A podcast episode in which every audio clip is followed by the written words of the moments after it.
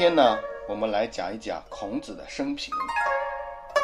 孔子是两千五百多年前的一位伟大的思想家和教育家，儒学的创立者。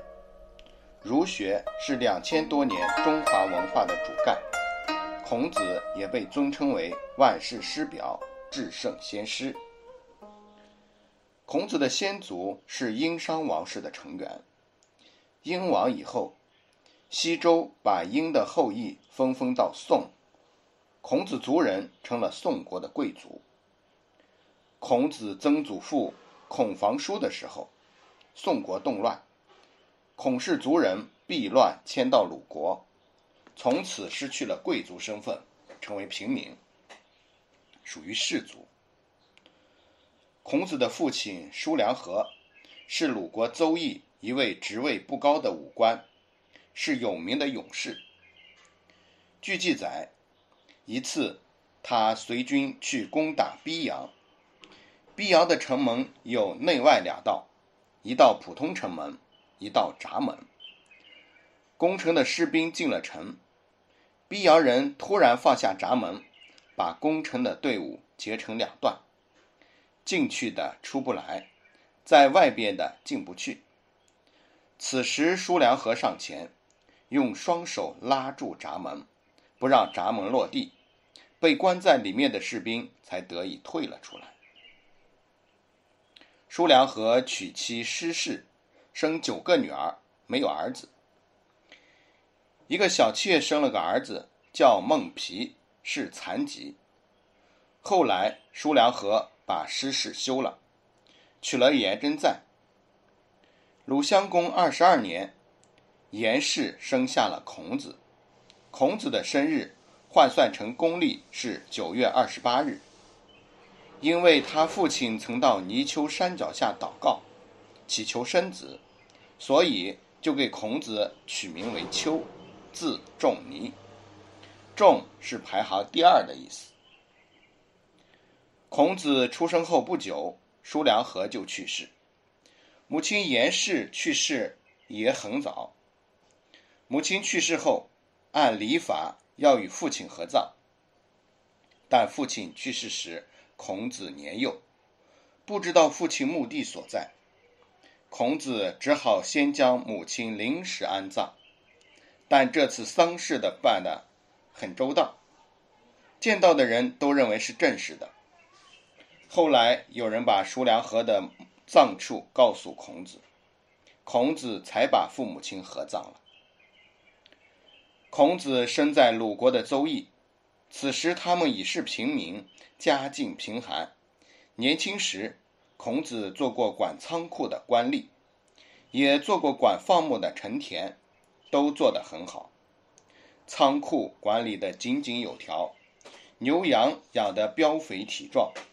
孔子自己说：“吾少也见，故多能鄙视。”贫贱的家境使孔子学会了许多本领。《论语》上说：“子曰：‘吾十有五而志于学，三十而立。’十五岁的时候立志于学，当时一般士族子弟所学，主要是礼、乐、射。”御书数六艺，孔子学习的详情则已不可知。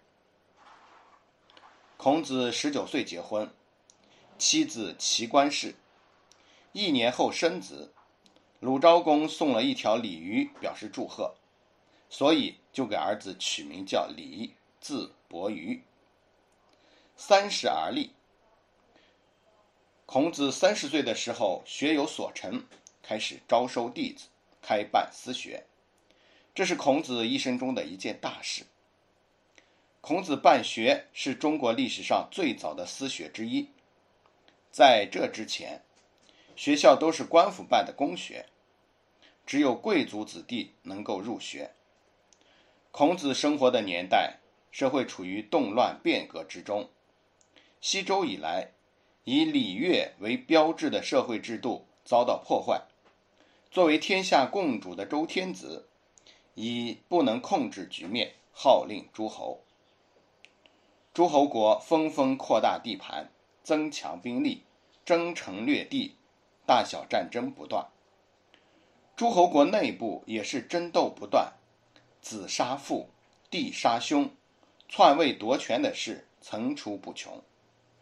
诸侯大夫有的兴起，有的衰落。一部分原来掌管教育文化的人流落到了民间，同时也就把所掌握的文化知识带到了民间。在这样的背景之下，民间私学应运而生，开辟了中国教育发展的一个新时代。孔子办私学，标志着民间教育的兴起，在中国教育发展史上。有着重要的意义。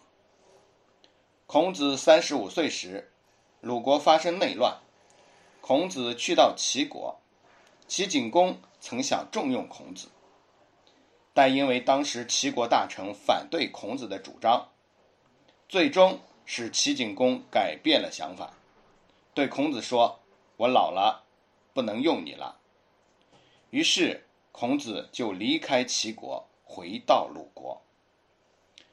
孔子五十一岁时，在鲁国出世，开始是做中都的地方长官，中都宰。他因为政绩好，一年之内连升三级，从中都宰升为管工程的司空，再升到掌管司法的大司寇，并代理相国。孔子在鲁国为政期间有两件大事，其一。甲骨之会。孔子当大司寇的第二年，鲁定公与齐景公在甲骨举行会谈，由孔子辅助。会谈过程中，齐景公用了一些阴谋手段，想让鲁国向齐国屈服。孔子挫败了齐国的阴谋，为鲁国赢得胜利。其二，堕三都。当时的鲁国季孙、叔孙、孟孙三家大夫专权，他们建立自己的城邑，拥有自己的武装，削弱和威胁了国君的地位、权力。孔子建议定公毁掉三家所建的城，削弱他们的势力。甲骨知会后两年，开始进行堕三都，结果季孙、叔孙两家的城邑先后拆毁成功。而孟孙家则没有拆成，堕三都的事受到挫折。甲骨之会后，孔子地位提高，兼任代理相的职位，处理国事。齐国一些大臣对甲骨之会耿耿于怀，又担心鲁国在孔子治理下强大起来，于是设法离间孔子和定公。季孙的关系，又给他们送去美女、骏马，还表演乐舞。定公、季孙受到影响，无心理政。孔子于是离开鲁国，开始了十四年周游列国的生活。周游列国期间，孔子去过魏国、曹国、宋国、陈国、蔡国等地，大体上是现在的山东、河南、山西一带。孔子带着弟子一起边游历边教学，向各个国家的君主宣传自己的主张，但是没有得到当政者的信任。孔子还多次遇到困难和危险，过匡时被匡人拘禁，到蒲被蒲人扣住，经过激烈战斗才得以逃生。到宋国，他带着弟子在一棵大树下。演习礼仪，宋国司马想杀他，派人去把大树拔了。到陈国被困在荒野，以致断了粮。孔子六十八岁的时候返回鲁国，以后专注于教育，一直到公元前四七九年死在鲁国，享年七十二岁。孔子总结继承了远古以来中国文化的成果，他对古代的文献做了很多的整理工作。他整理记载古代历史文件的尚书，还对诗做了编定，形成现在人们读到的《诗经》。另外，孔子还删修了当时鲁国史官记载的史书《春秋》，这是中国第一部编年体史书。《春秋》的内容是鲁国史官所记的历史事实，孔子则对历史事件和人物做了褒贬评价。晚年，孔子很重视《周易》，常把《周易》带在身边，随时阅读，以致连竹简的皮绳竟断了三次。在整理古代文献的基础上，孔子创立了儒学。创立儒学、开办私学，是孔子一生完成的两件大事。一方面，总结继承古代文化成果。形成儒学思想体系，一方面又通过办学传授给学生，通过这两个方面形成了儒家学派。战国时期，儒学就已经成为显学，汉以后又逐步成为后来两千多年中国文化发展的主干部分，对我们民族的历史文化发展有深远的影响。孔子一生很不得志。有一个故事说，一次孔子到郑国，与弟子们走散了，一个人在城门口等候。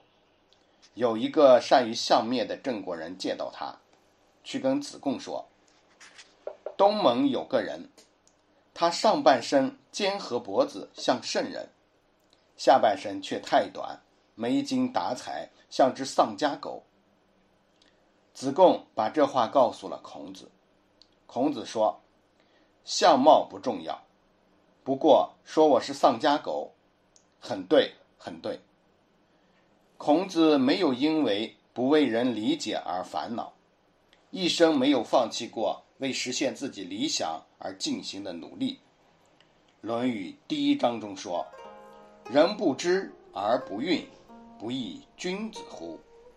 这。正是孔子自身的写照。